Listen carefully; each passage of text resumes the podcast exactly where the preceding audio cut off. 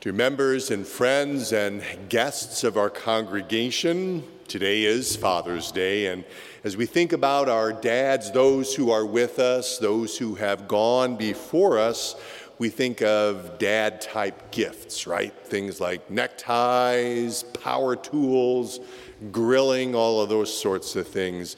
A number of years ago, I saw a Father's Day card that spelled out the ABCs of being a father. So each letter of the alphabet had a typical dad like response that began with the letter of the alphabet. For example, A, ask your mother. I don't know. B, because I said so. C, close that door. Are you trying to air condition the whole outdoors? Couple more. D.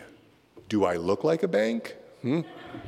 I. If I have to stop this car, you are going to be very sorry. And K. Keep that thermostat set at 68. Sound familiar? Well, I think we can see all of our dads in these responses, maybe even ourselves also. And these help to describe our earthly fathers, but how do we describe our heavenly Father? And on this day, the festival of the Holy Trinity, how do we describe this triune God whom we worship and serve, Father, Son, and Holy Spirit. With these questions before us, the message for today, based on those opening and closing uh, verses of the psalm we read, that forms the basis of the sermon. May the Lord's rich and abundant blessing rest upon the preaching and the hearing and the living of his word for Jesus' sake. So, Father's Day. I got off track with my slides. My apologies. There it is now. And there is the psalm verse that we're focusing on. O Lord, our Lord, how majestic is your name in all the earth. In the week ahead, we approach the longest day of the year, right? The summer solstice when we'll be enjoying uh, long and lovely evenings that flow into starlit nights, even in the light suffused area that we live here outside our nation's capital. We can understand what the psalmist wrote so long ago. When I look at your heavens and the work of your fingers, the moon and the stars which you have set in place, what is man that you are mindful of him? The Son of Man that you care for him? As we travel over these summer weeks and months, whether we go to the vastness of the ocean or to mountains' height or anywhere in between, the words of the psalmist ring true in our ears. We look at everything the Lord God has made, and as amazing as all of creation is around us, all of these things are designed to point us to the one who has created everything we see. Psalm 8 is a hymn of praise, glorifying the God of all creation. And when we come face to face with the God of all creation, we begin to realize how puny we are in the vastness of everything that God has made, only a portion of which we understand. One biblical commentator put it like this The finite is confronted with the infinite, the transient with the eternal, the perpetual sorrows and anxieties of man who constantly goes astray, with the peace, steadiness, and order manifested by the heavenly bodies which run their prescribed course.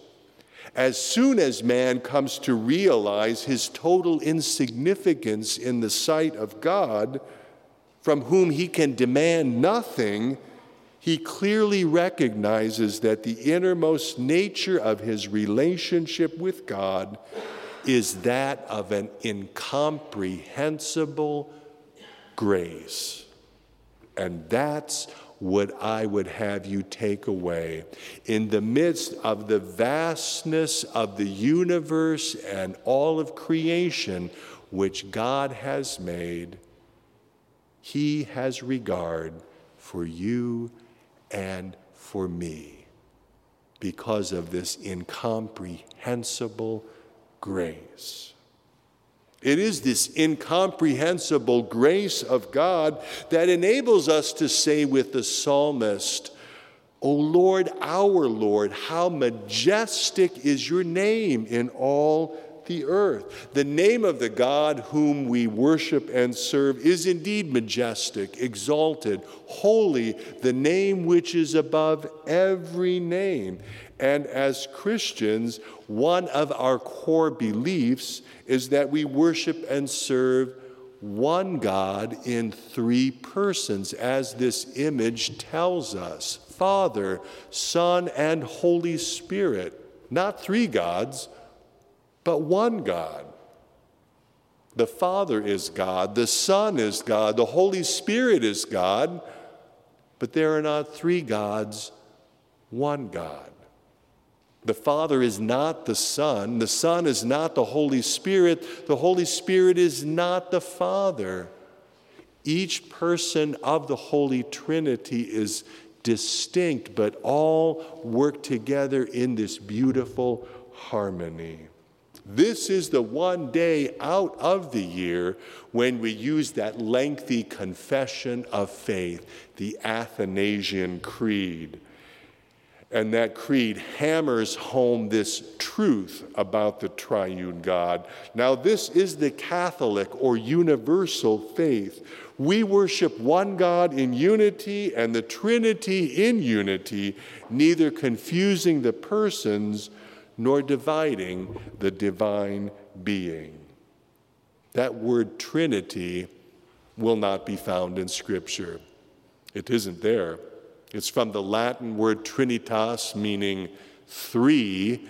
And although the word itself is not found in Scripture, the underlying teaching, that doctrine, most assuredly is in Scripture. Even as we read that highlighted verse from the second Scripture reading, a portion of Peter's Pentecost sermon. This Jesus God raised up, of that we all are witnesses being therefore exalted at the right hand of God, and having received from the Father the promise of the Holy Spirit, he has poured out this that you yourselves are seeing and hearing. One God in three persons Father, Son, and Holy Spirit, three in one. A picture's worth a thousand words, right? And that certainly holds true when it comes to the mystery of the Holy Trinity. Abstract concepts often need some kind of concrete visualization in order for us to wrap our brains around that, at least a little bit. And here are three examples from the world around us water, an apple, and a plant. Water is found in three forms, as we know. It is a liquid which we drink, it becomes steam, it is a solid, ice, and yet all three are water, three in one. So, also with an apple. Do you love that picture? Those apples in the bowl, it's beautiful. An apple has three parts the outer layer, the skin or the peel, the flesh, which we love to eat, and the core at the middle. All are part of the one apple, three in one. And the plant, not just any old plant, but the shamrock plant. As legend tells it, it was this plant that St. Patrick used to help explain the Trinity to the Irish people when he brought the Christian faith to Ireland there.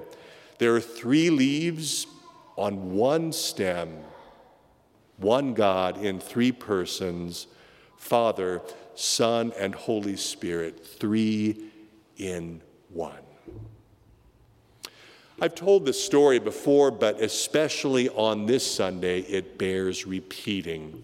The altar plaques here that are behind our altar, high up on the wall, together with the cross, they draw our hearts and minds to this one God and three person whom we worship and serve. Whenever we come into the house of the Lord, our eyes are drawn to this triune display here and there is a story behind it all.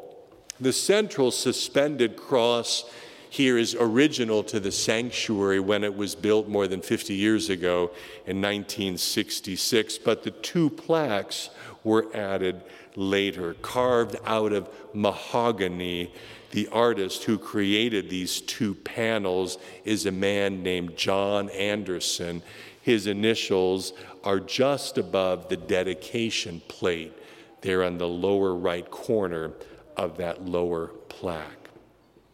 In the year 1971, an 11 year old girl, a member of this congregation, Karen Burley was her name, died very suddenly.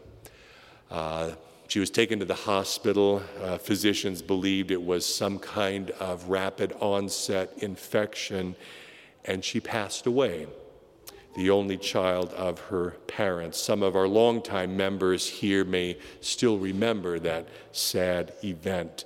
And through an outpouring of love, her parents gave these plaques as a memorial to her, and they were dedicated on September 17th, 1972. Fast forward uh, unto the year 2003 when Bill Burley, the father of the girl who had died, Karen, contacted me about coming to see the plaques. And uh, he, uh, he wrote a letter, which unbelievably I found in a file that I have, still there. And he wrote, These plaques are very special to us as they give significance to our daughter's short life here on earth. Bill now makes his home in his native state of Missouri, and he wanted to come and see the plaques in person because his wife Louise had died earlier that year in 2003. In fact, 32 years to the day that their daughter had passed away. Karen, on February 15th, 1971, and Louise on February 15, 2003. His wish was to replace the original dedication plate with one that would honor both his daughter and his wife. And that is what we did. Close up over here and over there on the screen, and that dedication plate now in the lower right corner of the lower plaque. Seen together, the two plaques here and the cross are always a silent but powerful witness to our triune God, the creating hand of God the Father that has brought all things into existence, and that hand now open to his children in blessing the cross of God the Son, who laid down his life as payment for all of our sins, who shed his precious blood as the atoning sacrifice for each one of us and for the sins of the whole world. And the descending dove of God, the Holy Spirit, the one who calls us and keeps us in this one true faith in life and in death.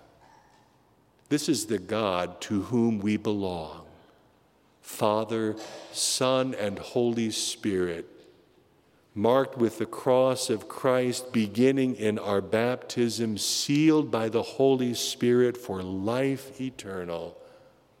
One God in three persons, three in one. Through the creating, redeeming, and sanctifying work of each person of the Holy Trinity, we are led to worship and praise, to serve and obey Father, Son, and Holy Spirit, one God in three persons, three in one.